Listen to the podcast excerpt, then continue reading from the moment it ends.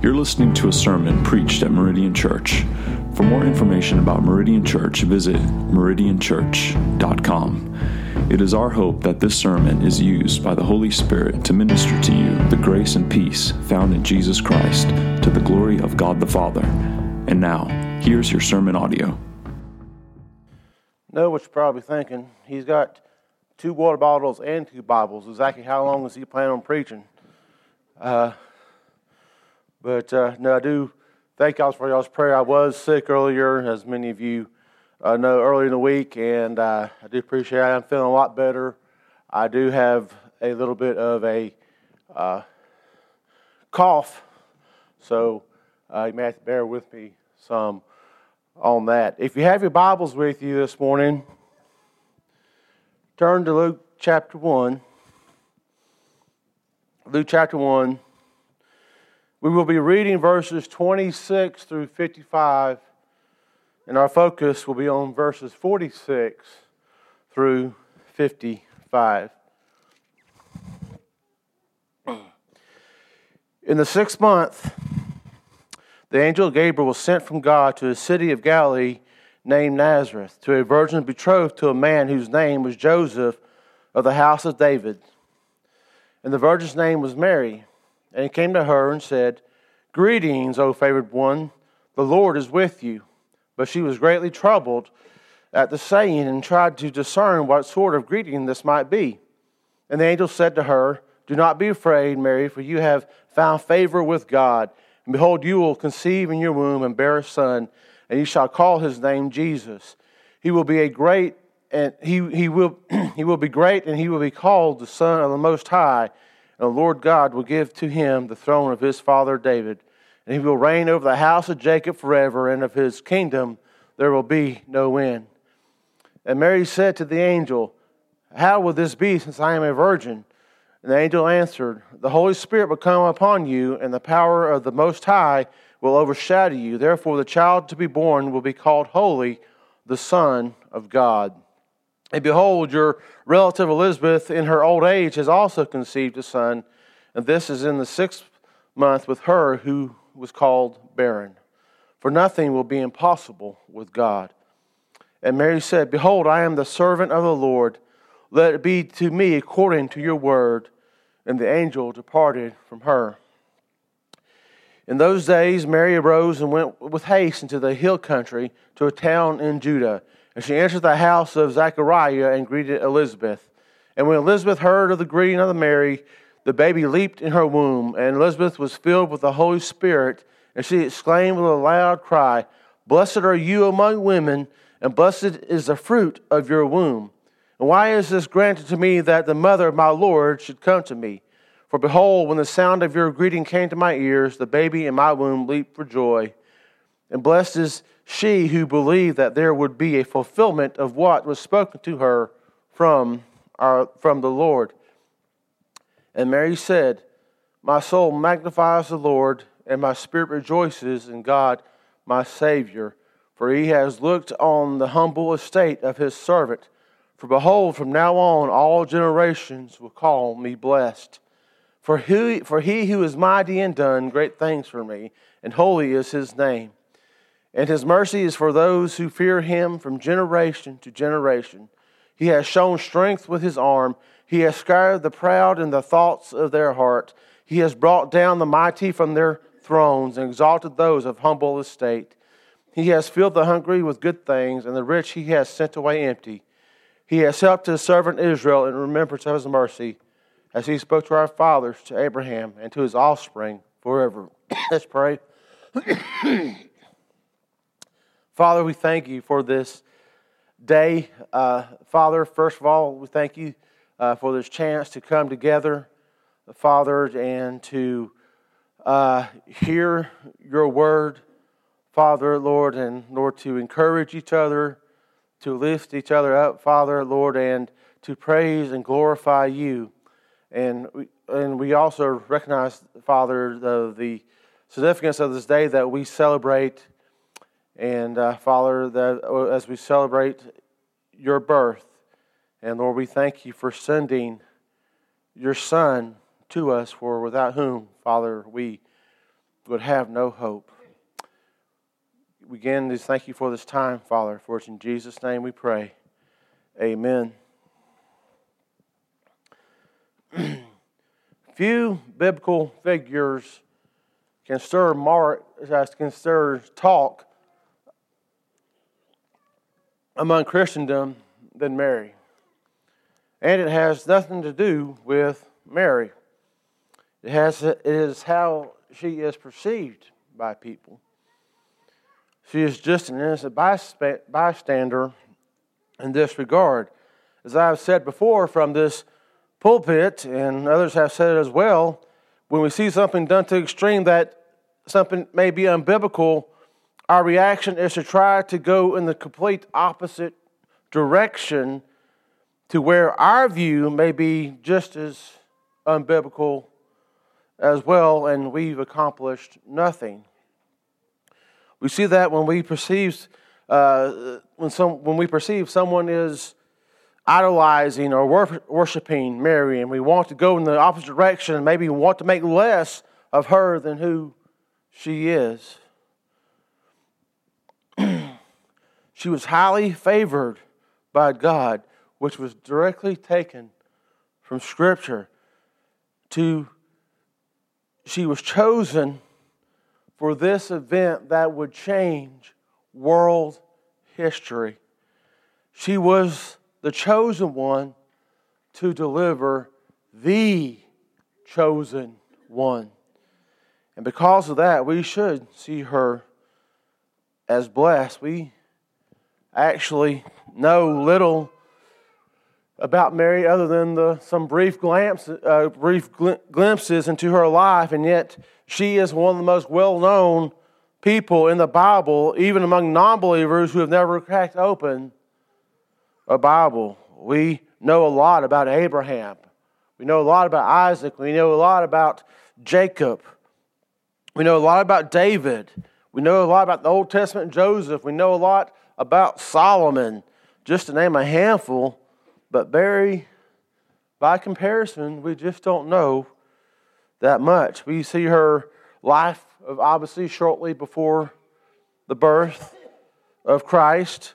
We see a brief scene when Jesus was 12, and we see her come and go a few times during Jesus' ministry. During, uh, during his, uh, uh, uh, along with his death and his resurrection, we, we last see Mary in Acts meeting with the disciples in a church, church service after the ascension of the Lord.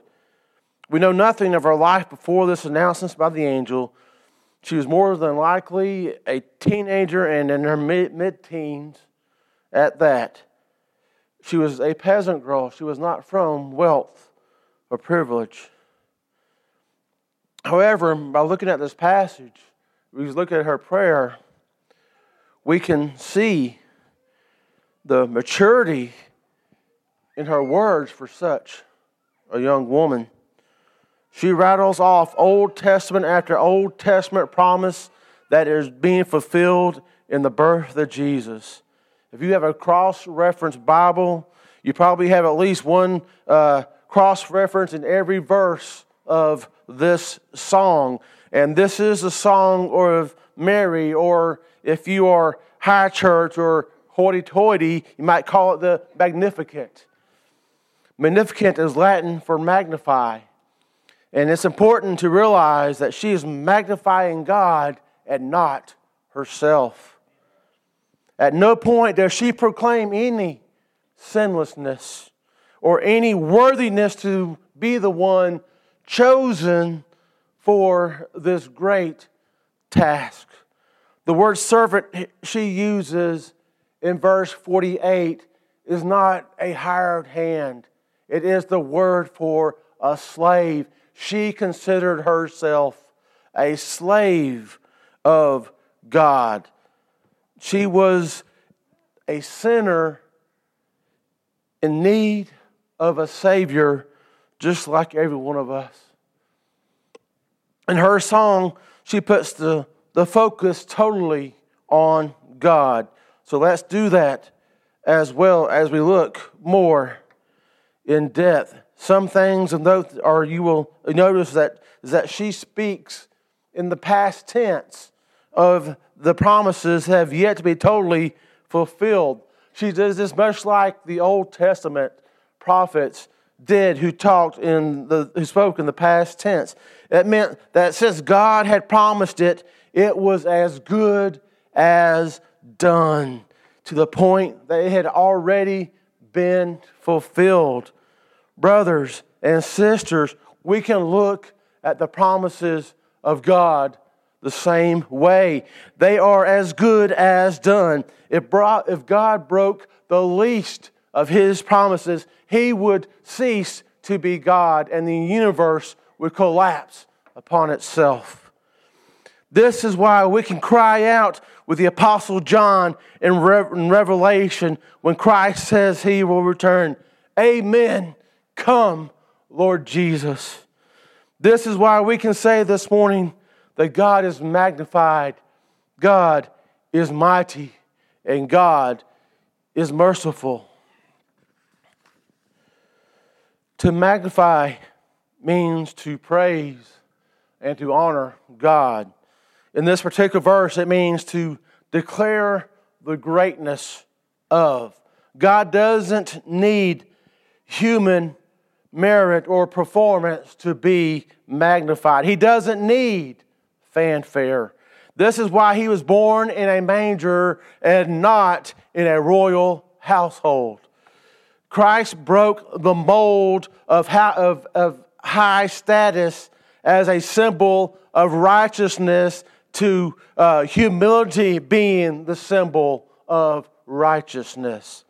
Even Jesus' own disciples were shocked by this revelation. After Jesus' confrontation with the rich young ruler, we see this in Mark uh, chapter 10. And many of you probably are familiar with the story of the rich young ruler. The rich young ruler comes and bows before Jesus and asks him, you know, what do I need to do to inherit eternal life? Jesus tells him, he lists off several commandments, and the young man says, Well, I do all of those things. And but uh, then Jesus says, Well, go then go and sell everything that you have and give it to the poor. And he left disheartened because he had great possessions and he did not wish to part with them. And here, Mark 10, starting in verse 23. And Jesus looked around and said to his disciples, How difficult will it be for those who have wealth to enter the kingdom of God? And disciples were amazed by his words.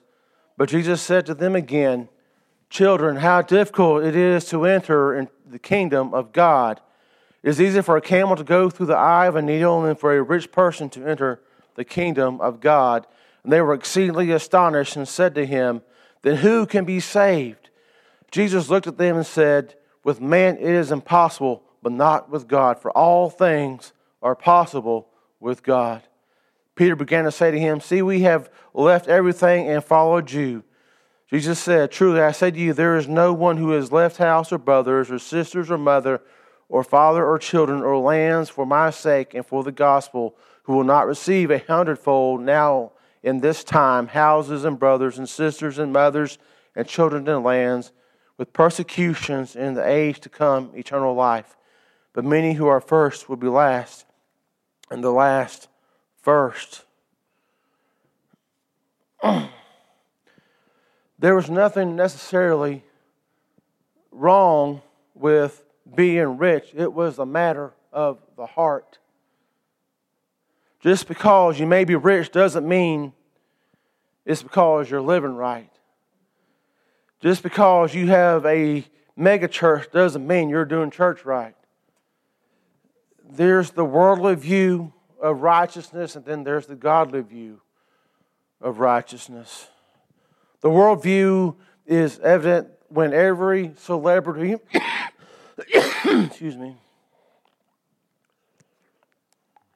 whenever celebrity dies, they get shoehorned into heaven because the charitable work they did, or even though they openly mocked God, they, they mocked His word and they mocked His people.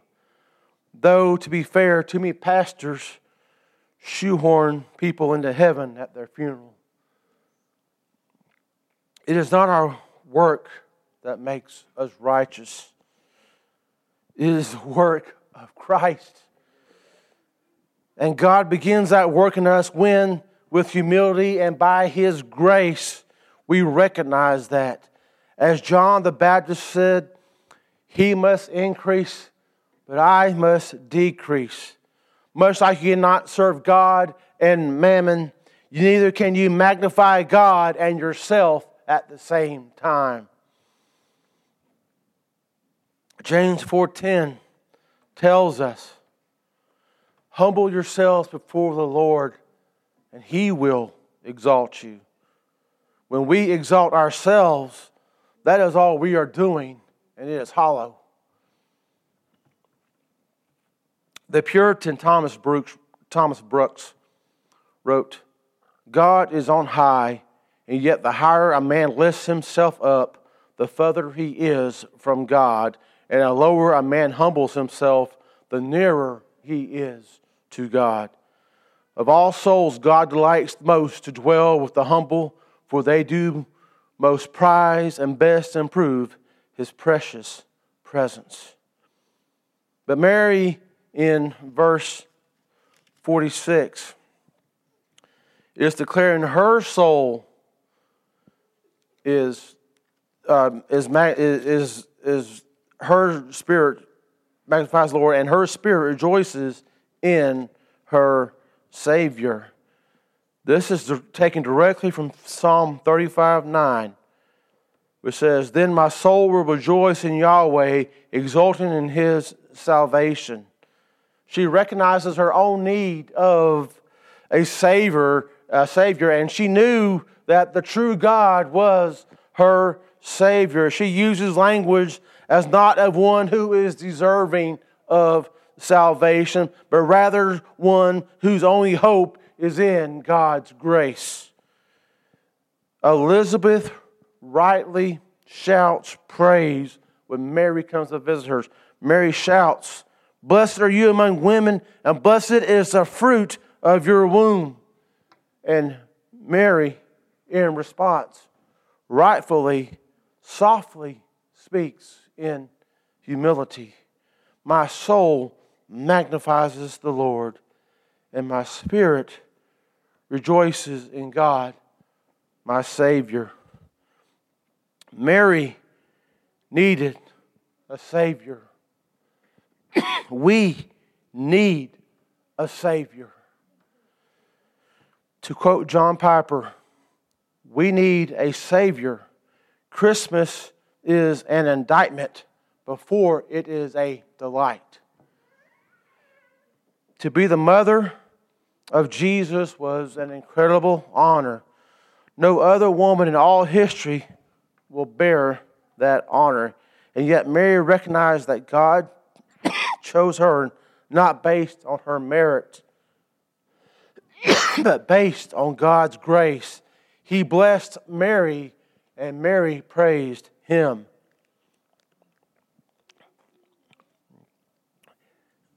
Next, we move on to where we see that she says in verse 49 For he who is mighty has done great things for me, and holy is his name. God is mighty, and once again it is seen in instances where conventional wisdom does not prevail. He has done great things for a, for a peasant girl, yet he has put down the mighty from their thrones. In verse 52, uh, she says, He has brought down the mighty from their thrones and exalted those of humble estate. He has shown strength with his arm in verse 51. He has exalted the lowly in verse 52. He has filled the hungry and sent away the rich empty. In verse 53. It may, at this point, we realize it sounds a lot like Hannah's prayer that was read earlier during the call to worship. Here are some selections from that. The bows of the mighty are broken, but the feeble bind on strength. Those who were full have hired themselves out for bread, but those who were hungry have ceased to hunger. Yahweh kills and brings to life. He brings down the Sheol and raises up. Yahweh makes poor and makes rich. He brings down, he brings low, and he exalt. God alone possesses the right and the authority to bring down the mighty warriors in judgment. And he exalts, exalts the weak to a lofty position of authority. Through Christ, God will dethrone his uh, dethrone all enemies.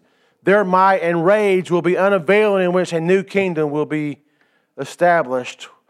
We're not the where the the not the mighty where the those who are not mighty will be exalted, but the humble and the hungry and the suffering will be supplied with everything they need God will help Israel, his servant.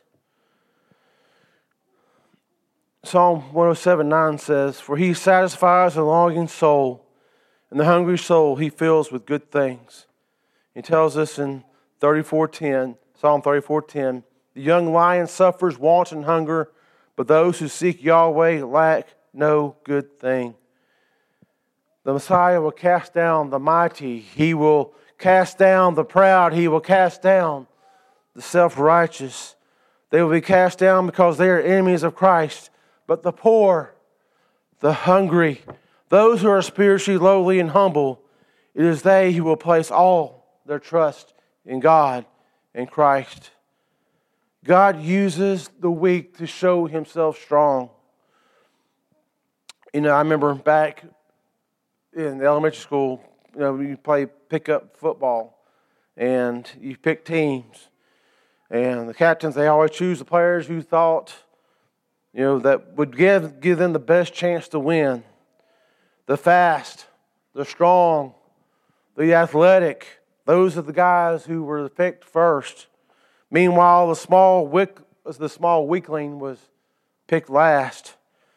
God chooses a small weakling first so there is no doubt where the glory belongs.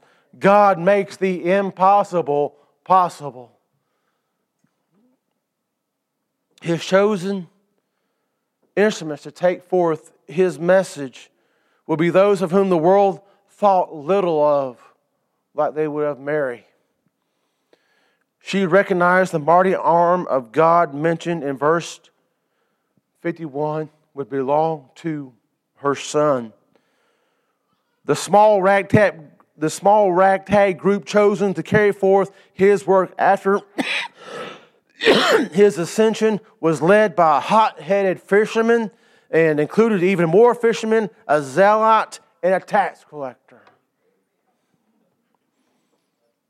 After 30 years after Mary's song, Christ would nearly say the exact same things his mother did on, uh, uh, what his mother did in his sermon on the Mount.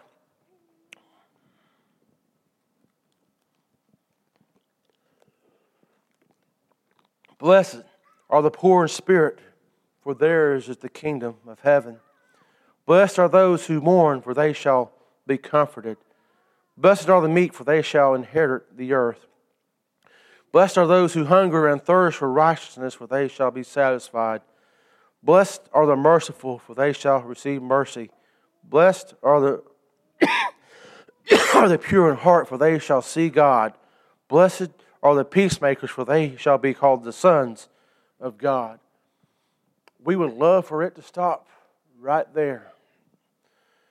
We think, well, if we can do these things, I will have peace in my life. But it doesn't stop there it goes on.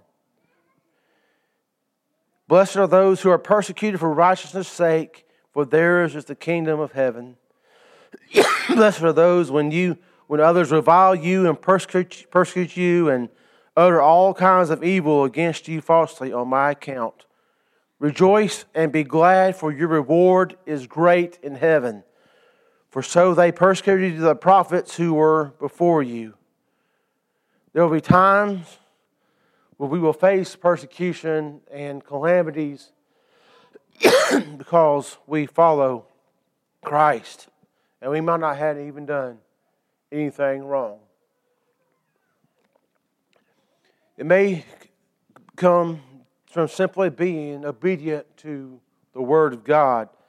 When, when I was sick earlier this week, I, I finished a biography uh, on Ann Judson and what her and her husband had to endure uh, as missionaries in Burma caused me not to have a pity party for myself. And it seemed like either one of them were sick the entire time they were in Burma. They got caught up in a war that didn't even involve the United States, but they didn't stop the government from arresting him and throwing him in prison with the worst conditions imaginable. and would follow uh, Adoniram around from prison to prison with baby in tow in order to provide food for her husband because the prison did not provide food. It was up to family members to feed their own uh, prisoners.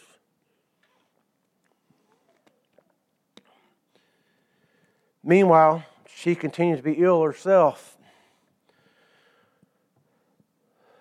Those they thought would be able to protect them had suddenly lost their influence in the government.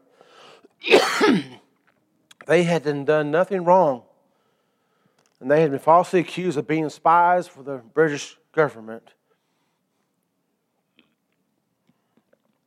Even though, again, they were Americans those images are not easy to, to think about.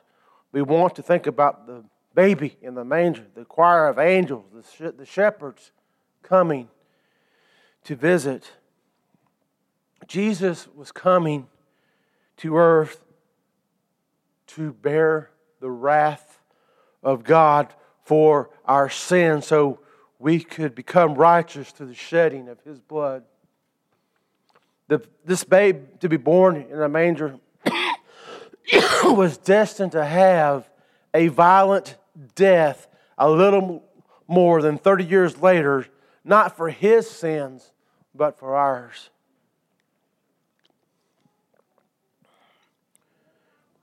But yet, God is merciful. Yet that was the plan all along. Because God is merciful. We did nothing to deserve it. In fact, we deserve the worst. Mary recognizes that what he has done for the nation in the final two verses. He has helped his servant Israel in remembrance of his mercy. And he spoke to our fathers, to Abraham, and to his offspring forever. she remembers the, co- the covenant promises of God and is thankful for it.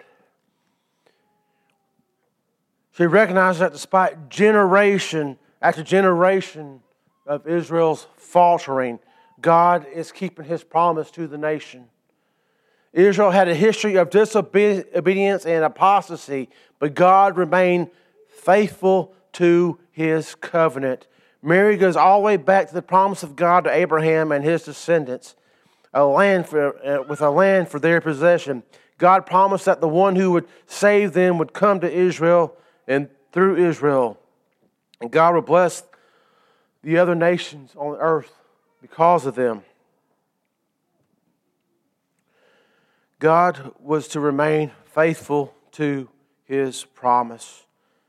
She acknowledges that through the, the son that she would have, that all the blessing God had promised Abraham and his descendants would be fulfilled.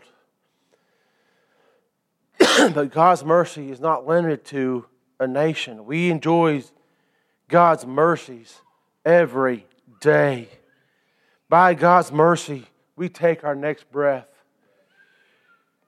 Lamentations 3 22 and 23 says, The steadfast love of Yahweh never ceases, His mercies never come to an end. They are new every morning. Great is your faithfulness. Psalm 136 is devoted to God's mercy. Depending on your translation, it may say something different. The ESV and a couple others use, use the word, word steadfast love. Some others, like the New American Standard, use the word loving kindness. The Holman Christian Standard Bible just uses the word love. it is a remarkable how the different words basically mean the same thing, but to give you more of the richness of the passage, the King James and the New King James use mercy. So I would like to read Psalm 136 out of the New King James now. oh, give thanks to the Lord, for he is good, for his mercy endures forever. Oh, give thanks to the God of gods, for his mercy endures forever. Oh, give thanks to the Lord of lords, for his mercy endures forever.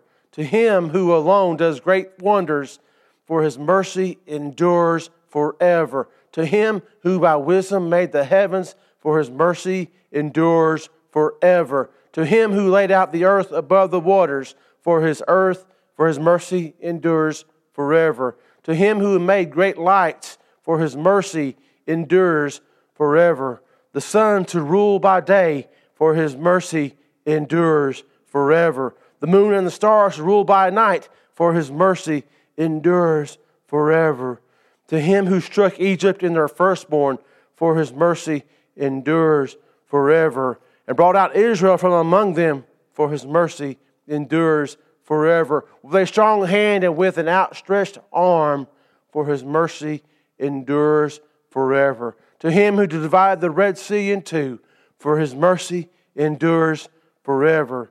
And made Israel pass through the midst of it, for his mercy endures forever but overthrew Pharaoh and his army in the Red Sea, for his mercy endures forever. To him who led his people through the wilderness, for his mercy endures forever. To him who struck down great kings, for his mercy endures forever. And slew famous kings, for his mercy endures forever. Sihon, king of the Amorites, for his mercy endures forever and Og, king of Bashan, for his mercy endures forever, and gave their land as a heritage, for his mercy endures forever.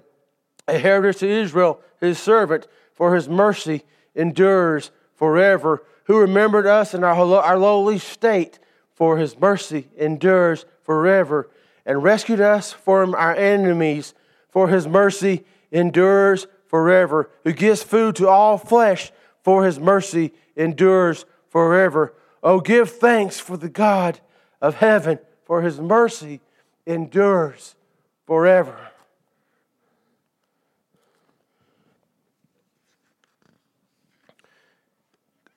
God's mercy was magnified one night in Bethlehem more than 2,000 years ago when he sent his son to do something you could not save you from himself. One final thought on Mary's song. Notice she never talks about what lies ahead for her. This is all praise and all humility. As an unwed mother, she will be facing scorn maybe even shunned by our own family who aren't as understanding as Elizabeth of who this child is. She has the task of head ahead of being an imperfect parent to the perfect child. What an awesome and frightening situation to be in. Yet she does not pray for herself, but simply thanks God for fulfilling his promises, allowing her to, to be a part of it. She glorifies God in her most distressing and wonder filled time. Let us do the same. Let us praise and glorify God regardless of our current state of affairs because He is worthy. Oh, friend, oh, sinner, by the grace of God, turn to the friend of sinners. Today we celebrate a day that changed the history of the world, but let's not get caught up too much in that scene of a babe in a manger without realizing that Jesus came to die so that we might live. He bled and died for our sins. Enduring the wrath of God on our behalf, he rose again that we may have eternal life. You know, I, earlier I mentioned uh, Christ saying he is coming back.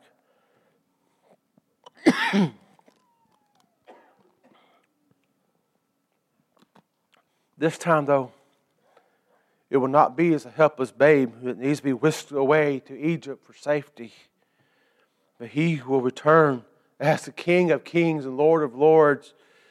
He will be coming as a warrior king with his eyes blazing, wearing crowns, and having his sword. He will come to conquer and to judge by the grace of God this morning. Believe, repent, and follow Him. Let's pray.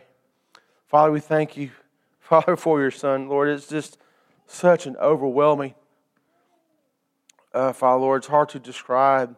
Lord, we, we cannot repay, Father, what you've done for us. We can't really, Father, I don't think we really can fathom, Lord, your love and the mercy, Lord, that you showed with us each and every day, Father, Lord, we fail you day after day after day, but yet your mercy endures forever. Lord, we thank you, Lord, and we praise you, and we, we Father, pray that we will go forth, Father, and proclaim to others, Lord, your word. In Jesus' name we pray. Amen. Thank you for listening to this sermon audio from Meridian Church. Please feel free to share this resource with others. We only ask that you do not alter the content in any way. Again, you can find more resources at meridianchurch.com.